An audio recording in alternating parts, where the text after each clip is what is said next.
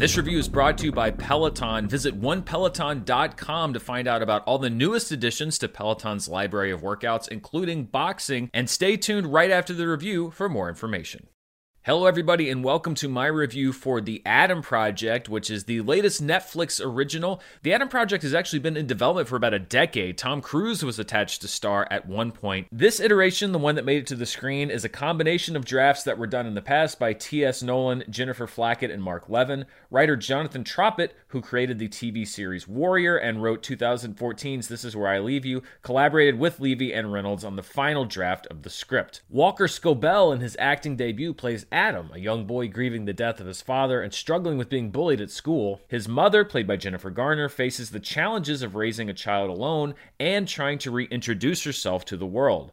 One night, Adam comes face to face with a future version of himself, played by Ryan Reynolds, who has come back in time to stop an evil executive, played by Catherine Keener, from destroying the future. Both Adams set out on an adventure through time to find their father, played by Mark Ruffalo, and set the timeline right. Zoe Saldana also stars as Laura, one of future Adams' closest allies, who also has a key role to play in the battle to save the world. Director Shawn Levy and star Ryan Reynolds have made no secret of the fact that they were heavily inspired by the Amblin films of the 1980s, your Back to the Futures, your E.T. the Extraterrestrials, when it comes to making this film. I also caught a feel that was a lot like the Disney live action films of the 1980s, uh, especially Flight of the Navigator, which was one of my favorites when I was a kid. This movie feels like all of those films, but it's not a pastiche. It's not just a kind of sloppily sewn together patchwork quilt from all of these different different parts. The story of the Adam Project doesn't exist just to serve its influences. It's less of an homage and more of a throwback to those kinds of films. I've made no secret of the fact that I am a fan of Ryan Reynolds, and I think that he actually gives one of his best performances ever in this movie, and it's largely because the role of the Ryan Reynolds character instead goes to the young actor Walker Scobell, who's making his film debut, his acting debut,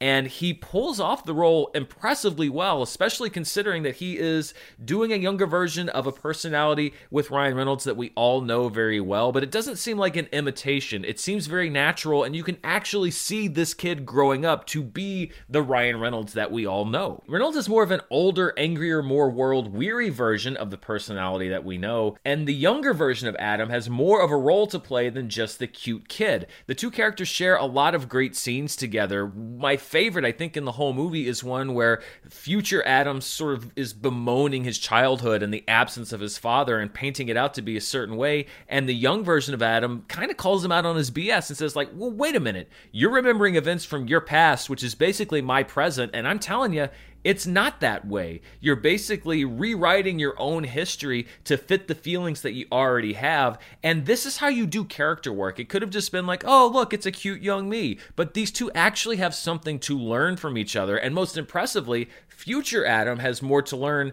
from his younger self than the other way around. Sentimentality often gets a bad rap in movies, and I've said it before, I think that sentiment is fine. Cheap sentiment is what really can drive a movie into the ground. And there are lots of different issues that are broached in this movie dads, death, dead dads, that have been done a million different ways. But the Adam Project makes sure you're invested in the characters first, letting the emotion flow through them instead of asking for cheap, unearned sympathy. And I think the result is a sweet, sometimes heartbreaking story of a split family that's trying to put itself back together across time. Jennifer Garner makes the most of her screen time as she struggles to keep young Adam on the right path while trying to deal with her own grief.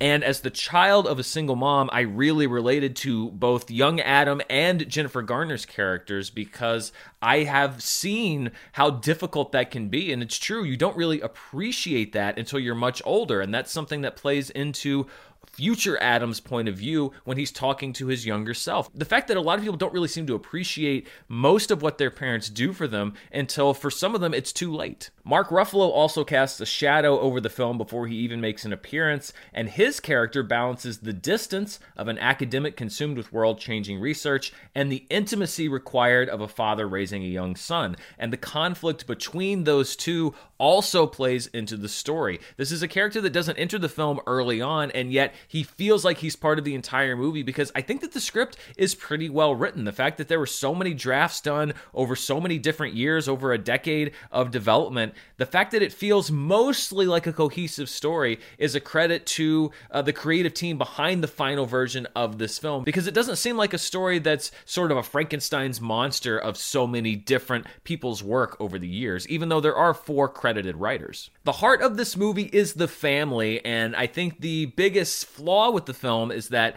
it comes at the expense of the supporting characters in the movie. Catherine Keener has a role as basically a mustache twirling villain, but she also has to play aside a younger version of herself, and that younger version is done with what I think is some very unfortunate de aging technology. It's gotten better than it used to be, but I still don't think we're quite there yet, and about 80% of what I've seen uh, really just takes me out of the film, so I, I don't think that that was the best choice if you can't pull it off technologically, and it's not very convincing for me technologically. So that was a barrier a little bit when we had a younger version of Catherine Keener in these scenes.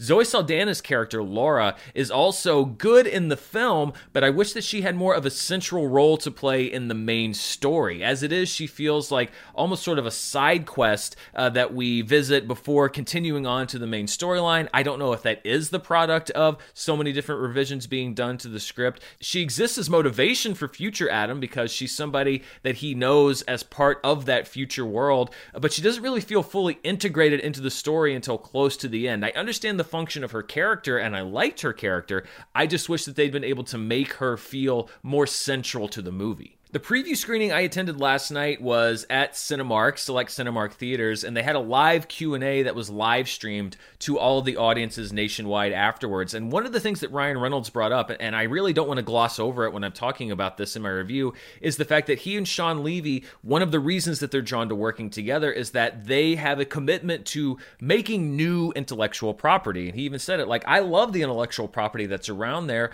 but how can you have more great stories if nobody's making new stories? Stories. And I think you have here with this actor director combo two consecutive really strong films in Free Guy and now The Adam Project that are, yes, rooted in uh, things that we know, but are their own stories and invent new characters and new ways for us to see their worlds. And I think there's kind of a cynical talking point going around for a lot of what's out there right now that says that if it is somehow obviously rooted in things of the past, if you can tell where it comes from, then it's just cheap nostalgia or it's just, you know, empty homage. And first of all, uh, you could say that of the things that are now being praised as incredible IP. Star Wars was rooted in the serials of the 1940s and 50s, as well as so many other films. Indiana Jones, even more so. These are movies that took inspiration from previous kinds of movies and then spun them into a new and interesting story. And I think that's what great stories do. They build on the stories of other people in fresh and interesting ways. They draw inspiration from the best of what's connected to audiences in the past, but the originality comes not from what the story is rooted in, but from what the story does with their characters. And I liked the characters in this movie. The fact that it is obviously referential to movies from the 80s doesn't mean that it's cheap or empty or uh, some kind of a shortcut to the audience's heart. I think The Adam Project is a movie that kids are going to like and connect to, that their parents are going to like and connect to, that their grandparents are going to connect and enjoy as well. It is a genuinely, I found to be funny, heartfelt family movie that doesn't feel like it's only made for the younger parts of the family. And for those families that choose to gather around the television this weekend, there's actually a pretty strong slate because we have two films, uh, this film as well as Turning Red, which is premiering on Disney Plus this weekend, that I think are great movies for the entire family that have something that everybody can take away from them. And yes, it is frustrating that these aren't available in theaters because I think that both of these movies would have actually done well in theaters, but this is part of the new paradigm. And I actually think that it's a step forward that we are starting to see films released directly to streamers like Netflix and like Disney Plus that are of the same quality of movies that would have hit theaters two or three years ago because it starts to remove some of that direct to streaming stigma that unfairly exists for a lot of films. Is there a lot of garbage that goes direct to streaming? Absolutely there is, but more and more there's also some great stuff. And if this paradigm is going to work, then you have to start making great movies for all different platforms. I think The Adam Project is a really strong movie. It's a big recommendation for me. And if you're staying in this weekend and watching new films, I think that you're going to have a really enjoyable one. Before I wrap up, I want to thank the sponsor of this review, which is Peloton. 2022 is a big year for me as far as looking at myself, trying to improve different things about myself. And one of those is staying in a fitness routine. One obstacle for me traditionally on that has been burning out, basically the same route that you're running every single day or the same workout video that you watch every time. After a while, it gets boring and repetitive Peloton offers so many different workouts, and not just for things like running and biking, but also things like yoga and boxing, which is a new addition this year. These classes are for all skill levels, and they're also adding things like new artists and new music selections to keep things fresh. There's also more daily workout variety, so it's not like you just have a bunch of 60 minute videos, whether you have 15 minutes or 30 minutes, 45 minutes to work out. If you want to do a full two hour workout or you only have 15 minutes before work, Peloton has a class type and a class length for you. You can stay motivated with classes like bike workouts, yoga, meditation, and more. There are more things that Peloton offers than I could go to in one sitting here, but luckily you can find out even more about everything they have to offer at onepeloton.com. That's O N E P E L O T O N.com. I want to thank them for sponsoring this review, and I want to thank you for watching it. I hope you have a great weekend no matter what you decide to watch or do. And come back on Monday. I will have my box office show charts with Dan. We'll be looking at the stuff that wasn't on the streamers this weekend. We'll see how the second week of The Batman did, and I'll also be keeping my ear to the ground for any news and entertainment stories that I think might be worth bringing to you. Thank you so much for watching. Stay safe, and I'll see you next time. Bye.